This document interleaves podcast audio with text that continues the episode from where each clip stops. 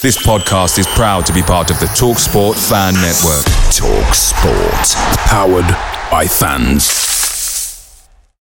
The TalkSport Fan Network is proudly supported by McDelivery, bringing you the food you love. McDelivery brings a top-tier lineup of food right to your door. No matter the result, you'll always be winning with McDelivery.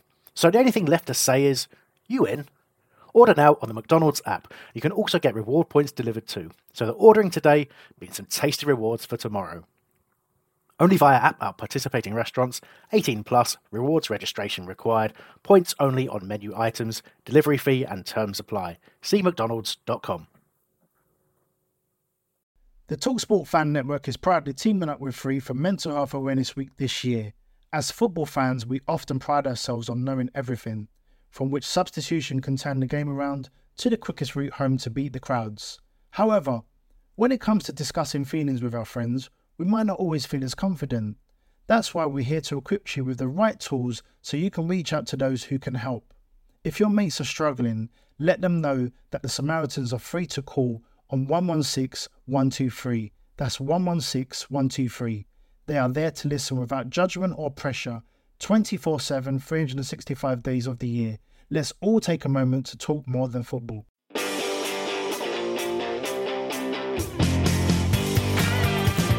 Welcome, ladies and gentlemen, to the Back of the preview podcast. I'm your host, Terence Ford, and it's time for your weekly build up to Crystal Palace's weekend fixture, this time away at Arsenal. Albert, unsurprisingly, is on holiday this week, but in his place, joining Hesketh and I, will be the Crystal Palace social media manager from the past, Sam Jordan.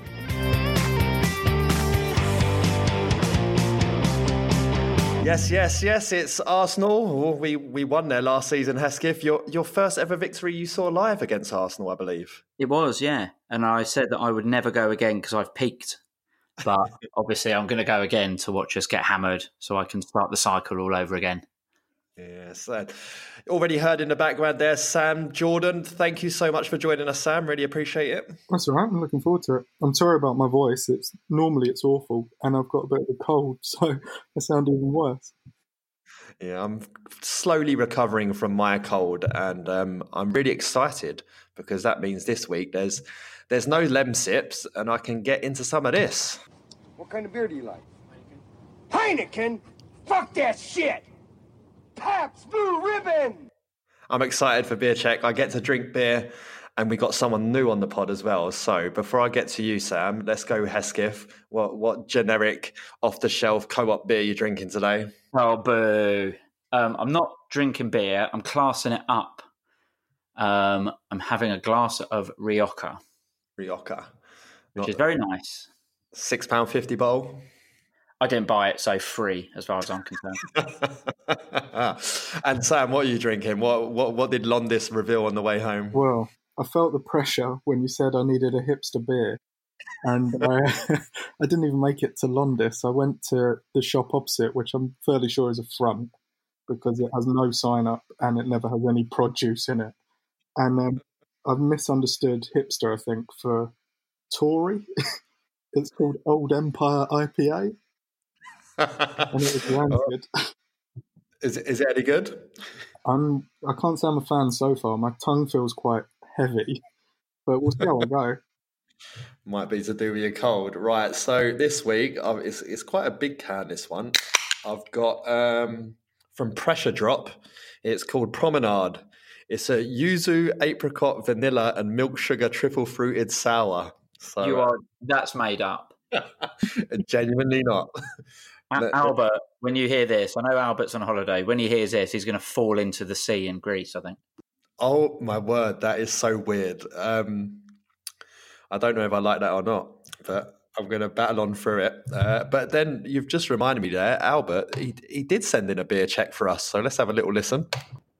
Evening, chaps. Greetings from Crete. It's Albert. Uh, sorry I can't be there tonight, but I thought even though I'm lapping it up in Crete in lovely 28 degree temperatures, I thought that shouldn't rule me out of joining in with the beer check. Uh, so, just to let you know, I've got a big pint of Mythos on the go and a frozen peach daiquiri. Stick that in your beer check. Thanks very much. Bye. I mean, this promenade isn't far off of some sort of fruit daiquiri. It's, oh, it's so weird. It's like a milkshake, but not I don't know. okay, right. Let's get into talking about some football. Um, Crystal Palace have um, 22.5 million that we're owed for Wan Bissaka next summer. We've released it early by doing some sort of loan deal with a bank where they'll give us the money for a, a small fee. I say small fee; it's somewhere in the region of about half a million, and we can unlock that money early, and then Manchester United will pay the bank instead. So, Hesketh, delightful this is because we're gonna seems to suggest we're going to sign someone big in January. It's almost like we've done some homework, isn't it? Um, well, we, we always sort of moan at every transfer window that we're putting off the tr- the signings to the next window. So in the summer, we're like, oh, you know, everyone knows you've got the Wan-Bissaka money, so the prices will go up. We'll wait until January, and then in January we get that oh, there's no good deals, you know, because everyone's rushing to to stay up or whatever. But it seems like if we're trying to release or get twenty two million pound released to us, Michy's coming home. Well, yeah, I mean, we've been linked with Michy Batshuayi, obviously. Um, he scored the winner tonight for Chelsea on the night recording that is Wednesday in Ajax. So, I mean, has he got himself into Lampard's plans there? Maybe. Uh, Olivier Giroud is obviously not getting in the team, and there's been some press links with him. And also Morelos from Glasgow Rangers. Sam, do you know anything about uh, Morelos from Rangers? I'm going to nip this in the bud and not disappoint either of you, but it is just my payoff. This 22 million, so it's not going to any good use. I'm sorry. yeah, um, something like that. Uh, your your replacement or one of your replacements, Ryan, he um, he tweeted me the other day when I took a picture of Selhurst Park with the lights on on Monday night, even though there was no game from my house. And um, he said, "Oh shit, I forgot to turn the lights off on my way out." yeah. Oh, it was it was a glorious sight. If you head to my Twitter at Red and Blue Army One, you it's it was stunning, but I have no idea where the lights were on. So there you go. But yeah, I mean, um, Giroud or Batshuayi, I would take in a heartbeat. I'm pretty sure. Um, probably more Batshuayi over Giroud because he gets more goals.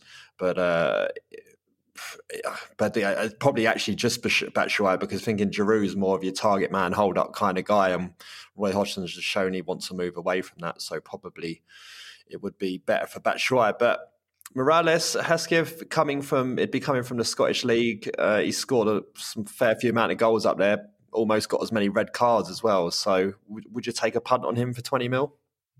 I mean, if it's that of him and Michy, I definitely go for Batshuayi. Uh, purely because we, we know that he can do it in the Premier League. Uh, I know there's the argument that Morelos has, has, scored a lot of goals, but you know the, the, the moves from Scotland to England is not usually as prolific as you want it to be. So, um, as I say, he's, pro- he's probably quite entertaining. I would quite like to have him in the team when we play Brighton, for example, and have him, you know, mug off Lewis Dunk and all their fans. But in terms of an actual goal threat, I think Michy is um, is the one. I, I don't know if um, Sam agrees, but um, of yeah of the two, I definitely I definitely go for Batshuayi. Yeah, I think I exactly the same to be honest, because like you say, Morelos has that sort of chaos factor of being seemingly a psychopath, but I don't know how valuable that is if you're after a striker to score goals if they're going to get sent off every third or fourth game. Although I have just made that stat up, so obviously that may not be the case. He does get sent off a lot, but and. Hesketh, I'd always, I always knew you'd be a bit too straight edge for a Colombian rock up front. what can I say? I keep it pure. um, I don't know if anybody went to see the um, Team of the 80s documentary, uh, which was broadcast somewhere in Croydon. Um, Sam, it's, it's being broadcast tonight on TV. Uh, that's Wednesday night. Um, it's too late for you to get to listen to me and get recording, but I'm sure it'll be repeated at some point. Um, you're going to be watching that? I um, as a new dad, I will not. I, I, I, would have if I didn't have a bedtime of about nine thirty these days, but it's um because it's one of those. I know sort of some of the guys that got it off the ground and helped make it, and it is it's definitely a, a bit of a passion project for them. And like it, it clearly it looks really good, and the amount that the club put into doing the box park event and stuff like that, it's like there's clearly some sort of money behind it or some thought has gone into it. so you mm. think it's going to be um and it's before my time, so I'd be interested in it. Yeah. Oh no, Hesketh, he, he said Box Park, disaster. Oh, you're on Terry's blacklist now, mate. I, I still can't believe they put that Brighton crest up in Croydon. I cannot believe it. So, yeah, right. That's all we're going to touch on this week in terms of Palace wise, uh, because well, it'd be a little bit more in depth Palace because we want to ask Sam some some questions. So, in prep for today's show, I asked him for his few of his favourite tweets during his time at the club. um, now, the one we'll start with, Sam, was uh, um, Laura Kussenberger tweeted, just officially confirmed, she, she'll, being Theresa May, will go to Palace at 12.30. uh, you had some fun with this one. Yeah, it's such a stupid joke, isn't it? We quoted it from the club account saying, "Please be aware, nothing's official until the club confirm." And it was during the summer transfer window, and so um, it flew. it just came about through, as they like any good work I did at Palace came about through trying to make the person I was sat next to at the time laugh. Which is not great for my CV. But I was in I was in Thornton Heath Sainsbury's calf with Terry Byfield, club legend Terry Byfield, um, getting a coffee, and we saw that tweet came in, and we were laughing about it between the two of us, and we're like, "Oh, shall we do it? Shall, uh, fuck it, let's just go and hit send." And by the time we were back inside Selhurst, it had already sort of started gaining pace, and then by Monday morning, when we had content meeting, I found out that Steve quite liked it. yeah, well, I mean, it's it's usually Twitter tends to fall more on likes these days, but to Mm. see something get fifteen thousand retweets is um, that's a pretty hefty number. So um, yeah, good work on that one. Um, and yeah, I mean, I've got a bunch of my dad's mates who support Palace are always making. Uh, Palace jokes whenever it's mentioned as the royal family in the paper, so um, I can see why that went down very, very well. Um, making dad jokes there, you, you've got in early. Ad- adopting the role. Exactly. Who knew back then? um, another one was the uh, we're all waiting with bated breath for Max Meyer to be announced. There'd obviously been some leaks, photos of him on the on the roof getting his pictures done on a like grainy mobile phone kind of footage. um, and you know, Palace fans often, you know, a lot of deals that we think are over the line are going to be finished have fallen through at the last minute. So we're all there waiting with bated breath, notifications on. And what did you decide to do? I um, tweeted from the club that you could sign up to join the newsletter for the latest club news. now, it, people just went wild. Um, it was a combination of people liking it, loving it, and people just hating you. A, a lot of hating me, yeah. Yeah, It was- so one tweet with your your name, you being tagged in with just the fire emoji, just getting hundreds of likes. That'll be my tombstone, I think. Who knew that during the transfer window, football fans are quite on edge, and they oh, everyone has notifications set, so it's just absolute like fish in a barrel for putting out stupid tweets. Did you measure um, the uptake on signings to the newsletters? Uh, that wasn't my field, so I didn't care. just creating more work for other people. Uh, then we can go back to December 2016. Um, Crystal Palace are playing Southampton. 70 minutes into the game on Christian Benteke's birthday. Yeah, yeah, he got booked, and I tweeted that Benteke gets a card for his birthday. It's yellow as the payoff, and um, someone replied saying, "Oh, how long have you waited to do that?" But all the match tweets have the minute it was done, so I just replied saying seventy minutes. In the press conference after the game. it made the press conference after the game as well. Oh, sorry, that was I was in the press conference waiting for who would have been the manager then during during the carousel, and um, I was trying to make Johnny, the old program editor, laugh, and so I showed him what I was going to reply to someone, and um, it fills the time when you're waiting for the manager. um, and then this this was, I mean, this one went super viral in terms of getting up in towards the seventy five thousand likes mark. Uh, when a Palace fan tweeted uh, after Palace tweeted the lineup saying, "I'll just be happy if we get a corner when we were playing at Manchester City away on December the twenty second, twenty eighteen.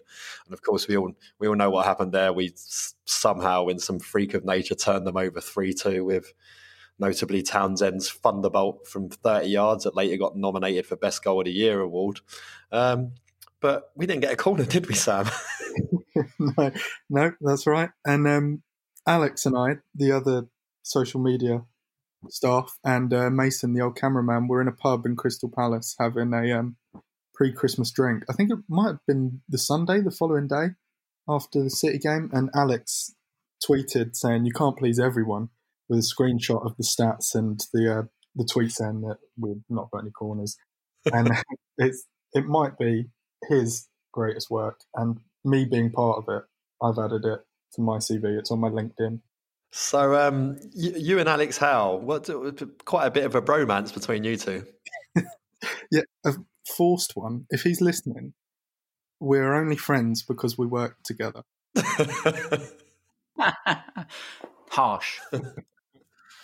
Yeah, no, he um he joined um after I, I'd been the only person doing like solely social media for the club. He joined after about two years, two and a half years, and um we hit it off straight away. He's um he is a nice boy, I suppose. I'm taller than him, and I'm funnier and more handsome than him, but he's doing all right for himself. Have you got Have you got that on your LinkedIn as well? I do, yeah. That is my entire LinkedIn page I just read out. Um, we asked for some questions on Twitter from um, listeners, and we got a couple. So one there, but with um, Alex coming in, because obviously when you joined, it became sort of a growing role, really, social media manager in that sense. And um, not every, I assume, not every club had them, and it's obviously been a much um, expanding role over the last few years. Um, so if sort of let us know just sort of general bit of what you kind of do, but then on top of that, we've had a question from Ben Robinson, which has said, um, "How would you advise someone looking to pursue a career in the world of social media management, and how did you try to be different to other club accounts and the content they produce?" Blimey. Um, well, we- this is not an interview. You're not. We're not going to give you a job after this. it was worth a try. I um I sort of fell into the role through I did like um I, studied journalism at uni and then um was working as a football writer for Squawka, you know the news uh, football news site, and um I sent Steve Parish an email because I'd done my dissertation on Palace and supporting them. Uh, it was shit. That's why I can't remember the gist of it. But it was rubbish. But I got loads of contacts out of it, and I emailed Steve, and he, well, he didn't reply, but clearly someone saw it, and it was along the lines of, I think they were about to advertise for the first social media staff, and I just happened to be right place, right time, rather than necessarily any good. Um, so it's a bit hard. Like when people have asked me that before about uh, what advice would I have for someone, I sort of think like I got very lucky, and it's hard to say. Well, what you should do is just email the chairman, and everything will work out because that's not always the way. But um, I always tried to give people work experience when I was in the role, so because I imagine that's the sort of thing employers will will want to look out for. That's what, and but then with that, you're going to have to do three hours and all sorts of dirty jobs. I'd imagine there, there's there's no clear route. I wouldn't have said. I, I imagine there's there's probably better qualified people than me to ask, but try your best. try and be likable. yeah, Build up a, a good CV. That would be my advice. Yeah, it's weird, isn't it? You, you look at any job, um, and it, everything requires experience these days, and a hefty amount of experience. And you just you wonder, you know, how does anyone build this experience and get this? You know, it's really tough. yeah, exactly. Right. So mine is pure luck. Well, good old whoever Steve Parish's PA was. right. So we got we got some slightly less serious questions. Uh, on a scale of one to ten, how difficult was it to spin a good social media story on Jordan Mutch? Uh, you know, there were times it was very easy. He scored a world a worldie every year in pre-season. Uh, it really did, didn't it? There was one in South Africa that was just nuts. Like he ran from halfway, past about seven players in field and then lobbed the goalkeeper. And I was like, this is it. Here we go. We'll tweet that to the end of time. But um, it was one of those, yeah, sort of just left him alone. yeah, um, I mean, he very promptly blocked me on Twitter. Did Jordan Mutch uh, uh, after he come out with some homophobic nonsense, and I called him out on it and told him he could fuck off back to QPR. Um, and yeah, and so I never saw another Jordan Mutch tweet after that. So. yeah, I didn't retweet that one. um, Chris Hamblin Hambo of uh, Back in the Nest has said, assuming it was Sam, how smug was his face when he did the tasty jerk white smoke joke? If it wasn't, how annoyed he is, is he that it wasn't him? So, uh, first, if you just explain what that was for people who might not know. and um... So, that was, I can probably take 1% credit for that because um, I hit the button on the tweet, but it was um, it was a, a, really short, like two or three second video of white smoke coming out of the chimney at Tasty Jerk by Selhurst, and um, to announce the new manager. And I forget, was it maybe De Boer yes. that was joining? And um, but that was a joke from almost the beginning of the internet on the BBS, wasn't it? And um, I know that the BBS is. Um, I'll, I'll, go off on a tangent, but my favourite ever tweet was someone saying, um, why do you care what people on the BBS say? It's just full of old men who love their dogs too much. um, but the, which has stuck with me for some reason. But the BBS have been using that joke forever, and um, we sort of uh, we were having a conversation in in the car park at Selhurst when we were going to film something locally, and we sort of just figured we'll get the footage, maybe we'll never use it, but um, yeah, it was very much a, a team effort. So I'd have to say I think I, I would have thought it was Chris, James, Charlotte, all of us involved at that time. Whenever it was, it seems like a lifetime ago. Nice. Uh, we've had that guy James has asked, "What was your best day working at Palace?" I know there must have been many of them. That's James. How bizarre that um, he. And any day I worked with him, I would say he he was um, he was a sweetheart.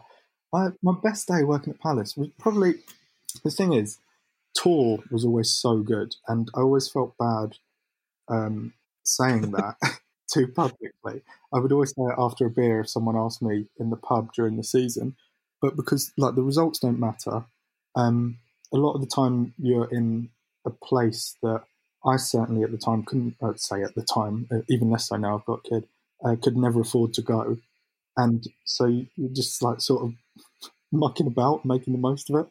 So I, the tours were always, um, as a combined few days, were always Did good. You... Deadline day.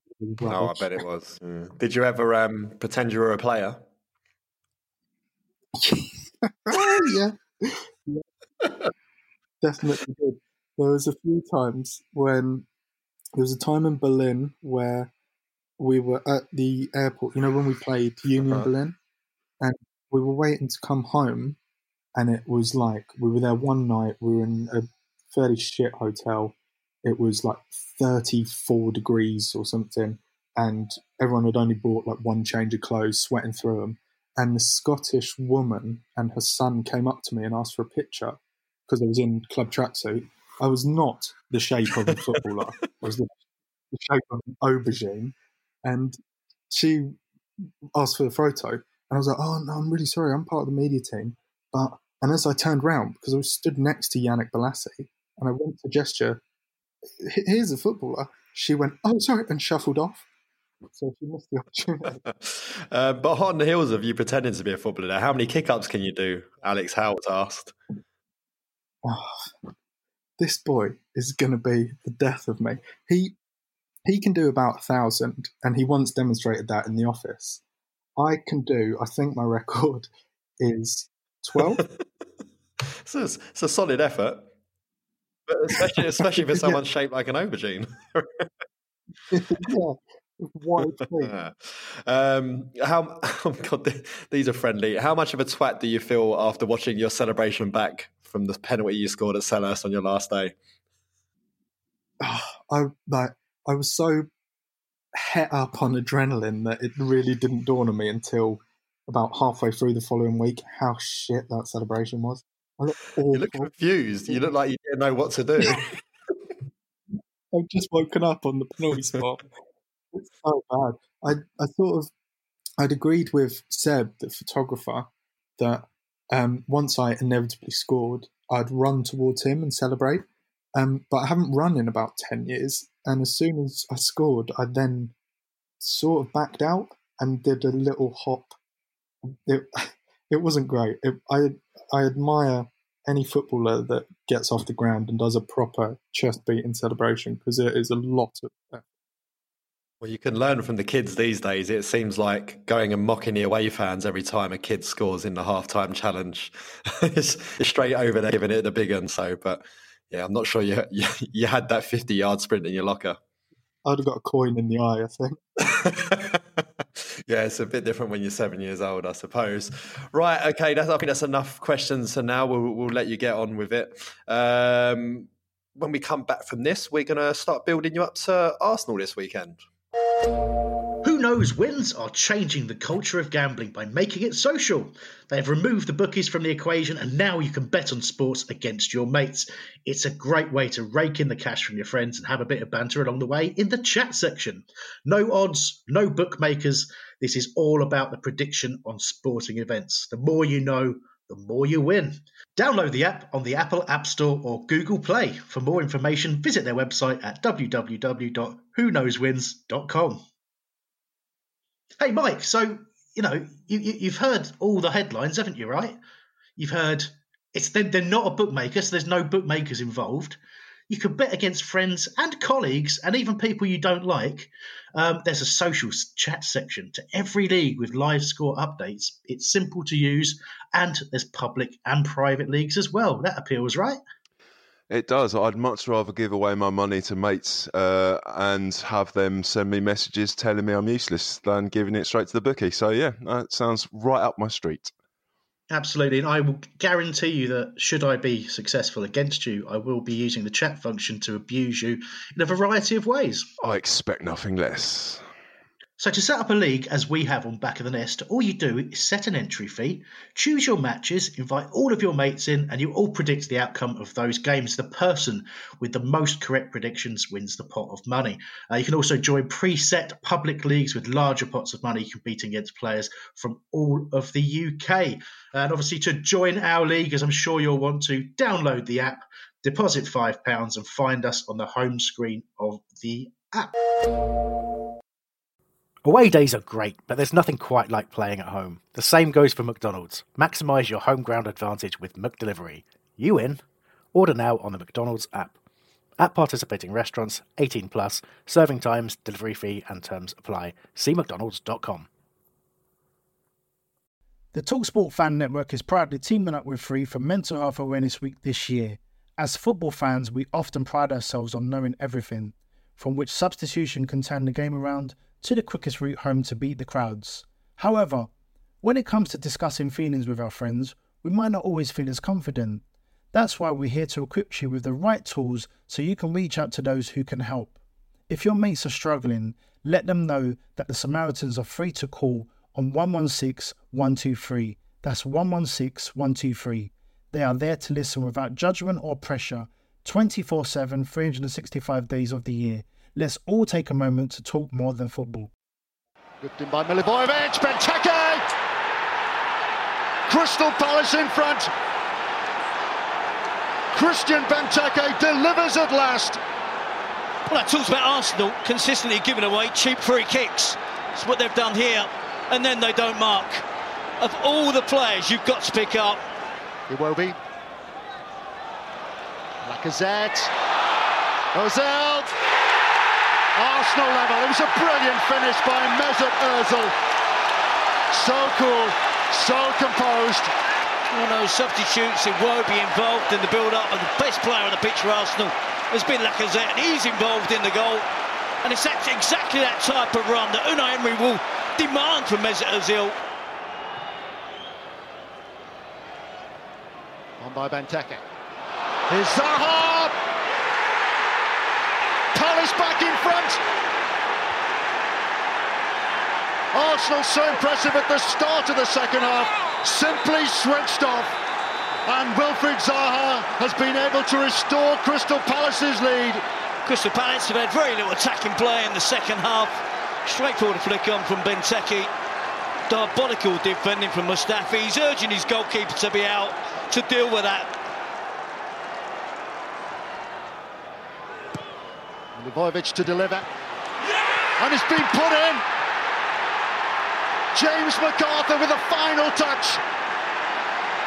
Arsenal showing their vulnerability at a set play again. Right, yes, that's um, commentary there from our victory at the Emirates uh, last season. I say commentary there, assuming the producers put it in. um, do you know my ma- my main takeaway from that Arsenal game last year, Hesketh, was the celebration for James McArthur's goal when um, he so- sort of gets surrounded by some players and then four players coming from different angles and all, yeah. at the same time. like a multi bundle. yeah, so um, do you, just do you think we can go there and do it again this season? We were the last team to win there. I know in terms of games, it isn't that many ago because it was towards the back end of last season, but they they don't lose there very often. I mean, you, you know what my answer is going to be, but um, I've got a mate who um, has a season ticket at Arsenal, and he's been really going all out to tell me how crap they are and how we're going to beat them. And I've asked him, you know, I've said, seriously now, jokes aside, I know that I'm a misery guts and all that, but what do you actually think? And he reckons we're going to win 2 1. Um, and this is without Mustafi in the team. Now, if Mustafi, if Mustafi was playing, like a away win banker, but um, you know, a, lot has been made lately because they lost to Sheffield United, and I watched that game and they were rubbish. But I think there is a there is a difference between Arsenal away and Arsenal at home. Um, it might not be as big as it as it used to be, but I still think they're a pretty pretty formidable team going forward at home. Um, and, you know, I think the key for us on Sunday is to not do what we did at Tottenham, which was let a goal in the first 10 minutes or, or however much it was, and then just sort of get steamrolled because, you know, I think Arsenal quite capable of scoring a lot if they're on the front foot. So can we beat them? I think no. But if we are if we are to have a chance, we really need to keep it very tight and hope that Wayne Hennessy is not in goal. well, Arsenal uh, did that to did what Spurs did to us a couple of seasons ago, didn't they? Scored four very very quick goals, so they certainly have it in their locker as well. But looking back to um, Wilfried Zaha's goal at the Emirates last season, Sam, uh, you say you're not a footballer, but surely you could have done better than the stuff he did against him. I don't know. I was impressed with that defending. Yeah, it's I, yeah. I, I, even I did some homework and I watched the, the, highlights back of that, and it is so bad. I can't believe. Like, I don't know what he's trying to do. He sort of just shepherds Wilf into the channel for the ball one on one. It's a great assist. I, I mean, I don't know. He seems to believe that he thinks Leno should be coming out, who's like 25 yards away and is showing no sign of coming out. It's one of the most bizarrest pieces of defending. And that that man has a World Cup winners medal. So it's not too it's not too late for any of us. um, of course, you you may know, you may not know. Crystal Palace fans and Arsenal fans will be walking together to the game from Selhurst Park on Saturday. Sorry, Sunday morning. Don't turn up Saturday. There'll be no one there. Um, and this is in aid of uh, mental health. Uh, the idea is to get people to walk to the game and talk to each other, and you know, just make contact, talk about your feelings, etc. So if you want to go, it's not too late. You can still join. Uh, head over to, if you look at, at Holmesdale Fanatics on Twitter, um, you'll be able to find the details there. I think they leave Selhurst around 9.30 in the morning and then it's a couple of hours walking, half an hour in a pub to get a beer in, relax a bit, and then walk, walk all the way to the Emirates. Um, it was done last season as well, and quite a few hundred people turned up, made it onto the news, and they're hoping to make it a bit bigger this year. And that's obviously hot on the heels of the marathon march, which Hesketh we will definitely do next season, maybe. Um, y- let's say yes now, and then like if we start training now, and by training I mean I now live in a house rather than a flat, so I've got stairs. and maybe by ne- like this time next year, we'll be capable of walking 26 miles. Sam, did you do the marathon march? I did not. No, I um, yeah, I managed to avoid that every year. Um, they were like, they, they were like this. There's no bonus this year, Sam, but you don't have to do the marathon march. yeah, exactly. Oh, you were in that meeting. Yeah, something yeah, like no, that. It's always international break, isn't it? So I um, I would tend to have plans, and I would cover it from home. Not that it's not a great cause, but um, I, everything I needed to do, I could do from a phone in the pub. yeah, well, it's it's right. I mean, it's anyone that goes Palace home and away like I do will understand as well that when it's international break, uh, usually the missus has has the say over what you do that weekend. uh, right, I've been listening to the Arseblog in preparation for this week, which I seem to remember rightly, I think um, Steve Parish appears to be a big fan of. Not that I secretly believe he's an Arsenal fan or anything like that, but there you go. Um, Uh, they've started with fullback weaknesses, Hesketh, saying that Kolasinac is costing them week in, week out, saying he's terrible on the ball. Um, he's just a bit of a bulldozer going forward, but causing them more problems than he's resolving. So, again, that's um, another chance for Wilf to show off his stuff at the Emirates.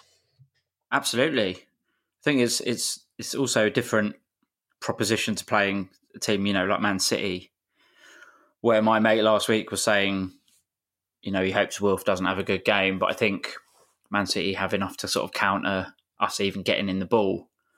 Whereas Arsenal, yeah, I, I think certainly Kolasinac is, is a weakness. I, I think that's fairly well known. And if we do put Wilf out on the right and he gets his tail up, which he should do, because I mean, really, they were one of the main suitors for him in the summer. So you'd think he'd really want to show what he can do um, at, at the Emirates. And I think with Wilf, I've said it a few times on here, but you know, if, if, early on he beats his man and yeah, gets his tail up and, and really starts going, then you know he's going to be a massive handful. And after his display last year at the Emirates, if he can really get on Kolasinac's back, I think that's going to be a massive, massive plus for us, and probably the the way that we're going to do any damage if we do. Mm. Now, I mean. Arsenal are are Arsenal, so we know we've already talked about how they can come out and just um, you know blow teams away. They have enough talent there to do it, but they obviously seem everything seems a bit negative at the moment. And there, um, Sam, do you is have Arsenal had it too good for too long, and uh, they're not really just they are justified in feeling so negative about being fifth in the league and having a decent start and being above Spurs and do you think them calling for Emery's head already is a bit over the top? Uh, yeah, it, well, it's probably a bit over the top calling for his head because above everything else, he seems like quite a nice bloke. But there's something really, really enjoyable about watching Arsenal and United in particular being dog shit. It's oh, there's something. But they were the top dogs. Like when I, I was sort of uh, my my my most formative years watching football, and it was all Ferguson v Wenger and all of that. And so to see them both languishing is there's something very delicious about it.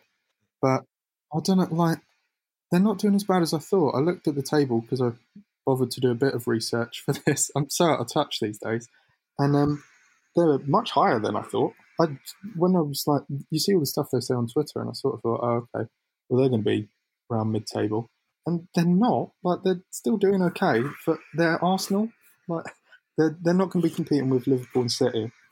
They're uh, they're just the most tiresome fan base, aren't they? When it comes to particularly Twitter, which obviously is where I live, they um are very hard work. Yeah, I, I agree with with everything Sam said. There, you know, my mate he was moaning about how crap they're doing.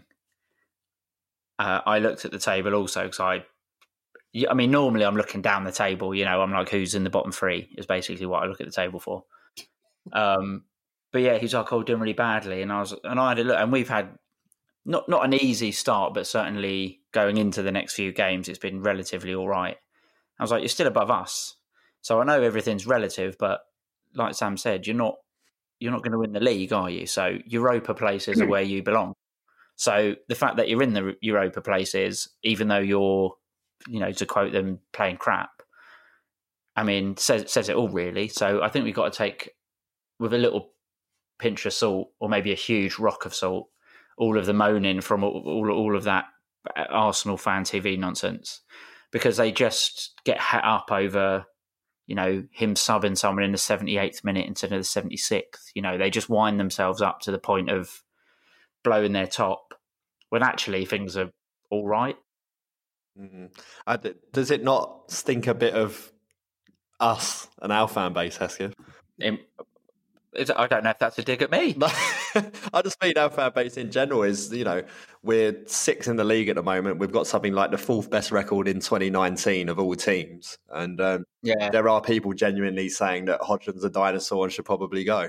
Well, until that last bit, I was like, oh, you are actually talking about me. Uh, I, I, th- I, think football fans, especially with social media, and I'm sure Sam has been on like the receiving end of a lot of nonsense when he was at Palace but like social media and Twitter, especially, just gives people a, a way to easily, really quickly moan and whine. And this is coming from me. I spend all my time moaning um, about about stuff when you know realistically everything's all right.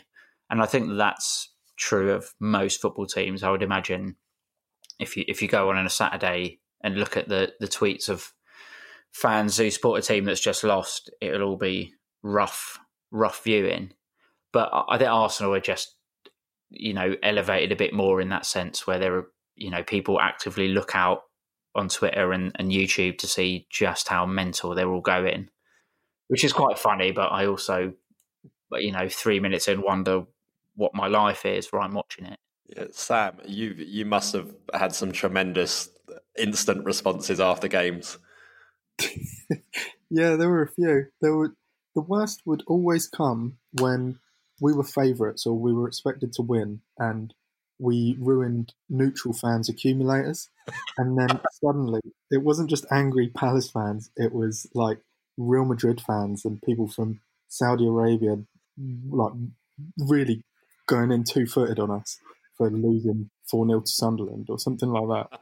But um, the the best was, and it might be one of my favourite ever defeats, up there with Swansea five four, which was utter chaos was the you know when we lost three two at Burnley and inexplicably threw everyone forward in the 89th minute to try and win. Yep. That one. Um, after the game.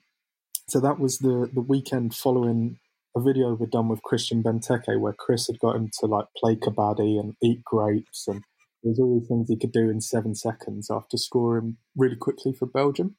And um, people were tweeting us after the game call him for the manager's head, for the assistant manager, Keith Millen. He's got to go. Andy Woodman, the goalkeeping coach. What's he doing? Chris Grierson doing that video with Benteke. what? oh, it was all the grapes' fault. Uh, it, it, it, it sapped his energy in the closing minutes, and um, he couldn't get back. Oh, that game was horrible at Burnley because um, Crystal Palace fans made the ill-fated mistake of singing two 0 and you fucked it up and uh, and then so obviously Burnley get the winner to go three two up, and then walking from outside back to the station was just thousands of Burnley fans singing at us two 0 and we fucked it up. Ah, oh, beautiful. Um, uh, one one of your things that your Arsenal mate might have touched on, Hesketh, was that their willingness to go back under pressure. Um, this is what Arseblog was saying. You know, they will pass backwards. They're too scared of passing forwards, and um, as a result, it ends up with them being a bit pedestrian. Um, we we we tend to get on top of teams quite well. You know, we've carved open Liverpool um, at Anfield on by giving them a higher press and stuff like that. So it, this this is something where we could get at them as well. Yeah, absolutely, it is, and and that's something um, I know that the review pod touched on whether Luca should keep his place, and I, I actually think in a game like Arsenal and in the form that he's in, I wouldn't be too upset if if uh, you know James McCarthy, for example, came in because it, it, does make us a little bit more mobile. Um, and you know, I'm a big fan of Luca, but his form is is is poor. Um, and I think if you look at okay, West Ham are a different team to Arsenal, but you know the midfield looked more mobile, looked more agile for me against West Ham, and, and I think that if we're able to use midfield like that, it will it will be a big a big plus for us because you know, Roy Roy does like to set his teams up to def- to defend well, but also to harry and press. Um, even at the top, like with Jordan Ayew, you know, who who runs himself into the ground these days. So it's good to hear that. I mean, it's all, you know, it's it's it's easier to say it obviously on a podcast than than it is to do it on on the pitch. But yeah, I think well, you know, we have a, a good setup. I think we're we're a very hard working team, and if they are currently sort of worrying when they're under pressure and going backwards and, and allowing the opposition to to really get on them, then hopefully that will play into our hands for sure. I mean, um, to be honest, I'm really worried that you're saying to, to, inject some mobility into our midfield, we need to put in a player that hasn't been able to walk for the last two years. But there you go. um, Mesut Ozil's not been anywhere near their squad um, for the last couple of weeks. Um, Sam, I joked earlier that he's going to be joining Victor Camarasa in the missing out on the squad lounge. Uh, how do, being on this side of the fence now, back on the fan side of the fence, you, all the you get a player come in a bit like with Max Meyer. You do the whole like you know build up, and you get all the pictures, and everyone gets really excited, and then just not even in the squad. Have you felt about seeing Victor Camarasa and he's really really slow start at the club? It's a strange one, isn't it? Because he was, from what I saw last season, was so good for Cardiff. He's, I remember him scoring that ridiculous goal against Leicester, and wasn't he? Did he win, or he was in the conversation for their Player of the Year? And they they all seemed to love him.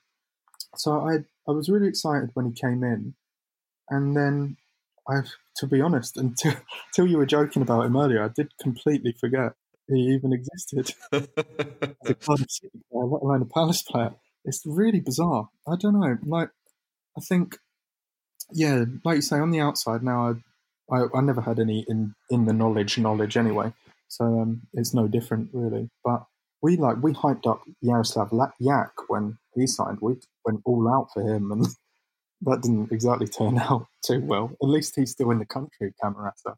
Well, you know that that one I I always spoke about this were him and Erdal Rakip, and they both got the full as if they were new signings. But I always felt like that was uh, we have to do this because we're not signing anyone, so we have to make it look like we've actually signed people. I wish that much thought was put into it.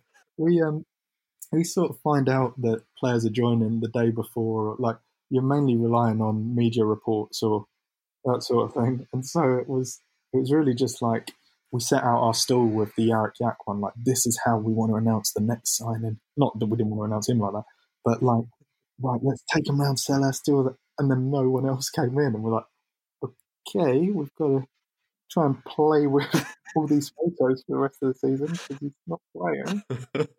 well, with that also brought about another great tweet, the the poll by the poll. Oh, oh yeah, yeah, that was great. The um, polls in the Arthur, wasn't it? Where that uh, someone tweeted about getting rid of them, and it wound up the Polish fan club. Yeah, I forgot about that one. But we we went round to Selhurst modelling for that. There's photos of me leaning against that pole where I look like like Jarek Jach is a stretched out, shaven version of me. Squat. That's nice. I, I, like that idea of just mimicking the photo shoots for yourself and just like have, having the same photo spread of yourself is quite amusing. I will release photos one day. There's a lot of them. Definitely, a, it's a one one for the future for sure. Um, you touched on Luca before there, Hesketh, and a lot of fans have been suggesting after the West Ham game, not just so he doesn't get back in the team, certainly gets taken off set pieces as well. And if anyone who watched the Arsenal Sheffield United game the other night, they would have seen that Arsenal were very ropey from set pieces. And I think Patrick Van Aanholt's uh, delivery has certainly added an extra dimension to our set pieces in that sense. But watching Arsenal from the outside, Xhaka, um, we can all see that he's uh, he's he's a bit stale in that mid Arsenal midfield, isn't he? And is it kind of can you see parallels there in Luca that you know on this Arsenal pod they were saying they couldn't believe that he actually got substituted in the in the game against Sheffield United, which was the same for Luca late on in the game against Man City. Do you think do you think it's a similar sort of you know they've one trick ponies in that sense? It sounds a bit like it. Um, I you know I don't want to dig Luca out too much because you know I do love him. I just think you know, much like I said earlier this season, that I thought it was right that Andros got dropped you know, I, I think if if a player's not playing well, then over a you know a, a large period of time, it's not like a couple of games we're talking here. Then I think you you drop him and you play someone else in the squad because that's why you have a squad. Whether that's um, McCarthy, whether that's Max Meyer, another forgotten man. Um, you know, I, I, think that's the point of having a, a, selection of players that you can pick from. Um, and I just think Luca's just not not been at it. And I understand there's all these stats about passing accuracy, which they went over on the review show, but he just, you know, like against Man City, he was coming very deep, but do, doing nothing with it, you know, and then the rest of the midfield would come deep and it would just, you, you know, we just sort of sit there. And I, I, don't think it helps us at all to do that. Um, with Xhaka, I mean, I, I, don't watch a lot of Arsenal, to be fair. He was crap when he was a left back against us, but he's not a left back, so I'll give him that. Um, he just seems like he gets booked all the time. So I suppose in that sense, he is a bit like Luca. Um, but he's he, he he seems like a bit of a boo boy for them. Um, I didn't realize. I think he's a captain as well, isn't he? Which I, I didn't realize. Um, but they, yeah, they haven't. Uh, the Arsenal fans that I've that I know and that I've sort of read comments from haven't liked him for quite a while. So I guess if he's hot headed, then we try and just wind him up and hope we can get another red card because we seem to be quite good at that at the beginning of the season. Mm-hmm. Sam, yeah, I'd I'd agree with Hesketh on the point about Luca as well. It's not necessarily, and I know he's he's been in quite poor form and the the passing stats, all of that. It's not necessarily an indictment of him, if because we have got insane depth at centre mid. I know it doesn't seem like it because loads of them don't make the squad every week, but it's like there was a time last season when he was really quite ropey for a while, and there, there were issues with I think with his national team, and it seemed like everything was weighing heavy on him. And it might just be a case that this is this is an ideal opportunity to give him a bit of a break, as much as the the people on Twitter who are calling for his head a bit of a break, and um, try something new, hassle and harry them, and sort of see if he can just chill out a bit. Yeah, I just with Roy Hodgson, he's got he's got his trusted group of players, hasn't he? Um, I think it's very similar to Pardew in that sense, but I think the difference is is Hodgson's much better at keeping the people on the fringes a lot happier than Pardew was. You know, it always felt like with mm. Pardew, if you was in there, if you was in his eleven, you were the golden boys, and everyone else was just kind of forgotten about. Where I feel like Hodgson everyone seems to say that he gives more of a you understand why you're not in the team and you understand what you have to do to get into the team. And I think um, that's partly where Camarasa and Max Meyer outdid themselves in the Colchester game when we lost at home, where um, they got overrun by a League Two midfield. So um, it's a bit it's a bit tougher for them, and they, they probably, I, I, don't doubt that Hodgson is telling them what they need to do to get back in that team. And I just I struggle to see how Luca is going to get dropped based on what I know of Hodgson, but I certainly feel like he could do with it. Um, on the review show, were they talking about his past stats actually being good? Yeah. Um, apologies to Hambo if, if I've remembered this incorrectly, um, but you know he had, he had a good pass completion rate, I think, and and Hambo sort of said, you know, a lot of the passes you know he's not in the team to pass really. He's in there to break break the other team up. So that he's got a decent pass completion rate is good which i understand. But my, i mean my my issue with stats is always that you can find a stat to you know back your argument. Mm. so i don't really put as much faith in them as, as some people. Um, i just think that you know you looked at J- jimmy sort of played luca's role at west ham and i thought jimmy was superb against west ham and he's got the energy to to play that that role, even though we're sort of used to seeing him a little bit further forward. Um, and the other thing is with Luca, I mean, I know he's our captain, but you would say now that we, have got the ready-made replacement. Cahill is a, a, fantastic captain, I think. If Luca doesn't play, we've got the players who can take the set pieces. Um, PVA, I think, took the corner that Benteke headed very close to scoring. Um, so, so we've got the things that Luca is in the team for in some sense we've got replacements for so i think it's less you know dropping him because he's crap i just think he's a bit out of form and giving him a rest like like both of you have said is is probably the, the best thing for him and the best thing for the team, in my opinion. Mm, yeah, well, on this Arsenal podcast, they was also talking about how Xhaka's pass passes have been of a better uh, percentage completion rate this season, but I said that's because he's going sideways a lot more with them, and I think there's an argument there for basically Xhaka is Luka Milivojevic. Have you ever, have you ever seen them in the room together? Is what one question, but um, I think we'll move on from there and go to Pepe, the last thing, because I am petrified, Sam, that this is going to be the week that he finally does it. I'm exactly the same. I when he came in, I he was straight in my fantasy team. In our um, our fantasy auction, we'd spent untold money on him. I was convinced that he was going to come in, hit the ground running, and then in that first game, he I think he went through one on one and he looked lightning quick and he sort of just fluffed his lines, but it was one of those where you're like, okay, he's going to be great. He's going to like next time he takes that and he ends up on thirty odd, and then he's just been like a ghost. It's really weird. Like that that clip of him and Wilf where the Arsenal fans were like, "Look at this link up," and it was Wilf skinned three players and put it on a plate for him.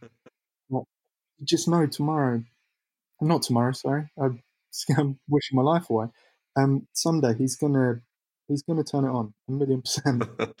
yeah, I, I, I, feel the same. I just, mm, I don't know. It, has got to happen for him at some point. And on the Arseblog, they were talking about there was green shoots in the Sheffield United performance. I mean, he did miss an absolute sitter by only slightly connecting with what should have been a tap in, but. Um, yeah, hopefully we, he's he's dire form can go on for a couple more weeks and pass us over, and but we'll we'll see how that goes. All right, let's get into some predictions. We've got some predictions from Facebook this week, Hesketh. I think this is a this is a first. Uh, Paul Hughes has said it's going to be one 0 to Crystal Palace with a Joel Ward goal. And Neil Kosker has said 2 1 to Palace with Ayew and Benteke. Sam, that's very optimistic. Optimistic. We know Hesketh won't be. So let's start with yours, Sam. Yeah. Oh, um, I like to think I'm optimistic. I normally, well, I'm, I'm worried how much this evening I'm agreeing with Hesketh. you should be very worried, yeah, mate. That is nervy, but I'll say, yeah, why not? Before the City game, I predicted we'd get 15 points from our next five games, so I'm going to say the Eagles win 2 1. Following on along with Neil Kosker there. Hesketh, what are you going for? I'm going to quote my own tweet um, that from like five minutes after Arsenal lost to Sheffield United. So whoever's producing, get your finger on the swear button. I said, "You watch these useless turn it on against us on Sunday. Pepe nailed on to score." I stand by that. Nothing has changed my mind. Talking on this podcast makes me even more sure that we're going to lose. Uh, I'll go three-one to Arsenal. Pepe will get two. Uh, they say well, imitation is the biggest form of flattery, and you're Im- imitating yourself there. I was just quite. I'm just. I've turned into that picture of the two Spider Men pointing at each other. uh, I'm going to go for a one-all in this one. Um, I think, uh, yeah, I think it'll be a tight game. Uh, Arsenal, they they're a lot better at home, but you know we're we're very good away from home as well. So it was. I think it'll be a close run game and it's a really high pressure situation for them. There's reports that you know uh, no points or not two wins from their next couple of games could really mean the end for Emery. So he's going to be under a lot of pressure in this. So it's going to certainly make for an interesting affair. And I would absolutely love it if we could do it. Do a double and then follow it up with a third win next season, like we did against Liverpool at Anfield a couple of seasons back. But um, Yep, uh, there you go. Those are the three predictions. We've gone across the board there: a win, a loss, and a draw. So one of one of us is going to be right. That's for sure. Right, we'll be back after this. No paywall, no subscription. Back at the nest. Fan created podcasts, videos, and articles. Free forever. Okay, that's almost your lot for this week. Um, please do all the normal stuff, you know, go and leave us reviews and ratings on your podcast apps, listen to the other pods. Uh, the Love Sport pod is already available for you to listen, so you can go back there. DR is on it this week. And then the review show will be, I assume, coming out on Monday night as the game is on Sunday. And Hambo and his team will eloquently go through and probably just moan, I'd imagine. That's all they do. Offer up some stats, all that stuff. uh, head to backofthenest.com. Uh, email us at hi at backofthenest.com. And of course, for the review show, send your voice notes to WhatsApp on 0203 575 1766. Um, Sam, thank you very much for joining and sharing your experiences with us uh, during your legendary period as CPFC social manager. That's all right. Thank you for having me. Legendary is far too grandiose. I'm an idiot. I'm an idiot. Uh, I'm basically a guy trying to make his mates laugh in the pub. Is is that's how to be a good social media manager, apparently. Uh, but that's what it's all about, right? Football, having a laugh with your mates down the pub and at the game and that. So I think that's why it works so well and why people, I think, look on your time in a club with a very good light. So uh, enjoy being enjoy being a new parent and actually having your weekends back and you know doing a, doing a normal job. Thank you, I am. and Hesketh, uh, thanks as always. Cheers. As I always look forward to your nasally tones on a Wednesday night, mate. There's no. Yeah, I'm the only one that doesn't have a cold, but permanently sounds like he does. So, cheers. Yeah, well, you need to go on on holiday with Albert and get some uh, nice weather down you. Uh, that, that will sort you right out. Right, we'll be back next Thursday with the Leicester preview podcast. Um, oh, I'm not going to the Leicester game, but more of that next week. So, until then, up the palace. Back of the Nest Match Preview Podcast. www.backofthenest.com. The Talksport Fan Network is proudly teaming up with Free for Mental Health Awareness Week this year. We understand that the journey as a supporter isn't always smooth sailing, but rest assured you're not alone. There's a vast network of fellow fans who share your passion and may be experiencing similar challenges. Honesty is key in any relationship. If your friend asks you how you are feeling, tell them honestly. If you're going through a difficult time, let them know. Opening up about how you are feeling can really make a difference. After all, they are your mates for a reason. Let's all take a moment to talk more than football. It's the 90th minute. All your mates around. You've got your McNugget share boxes ready to go. Your mate's already got booked for double dipping, and you steal the last nugget, snatching all three points. Perfect. Order McDelivery now on the McDonald's app. You in? At participating restaurants, 18 plus, serving times, delivery fee, and terms apply. See McDonald's.com. This podcast is proud to be part of the TalkSport Fan Network. TalkSport. Powered by fans.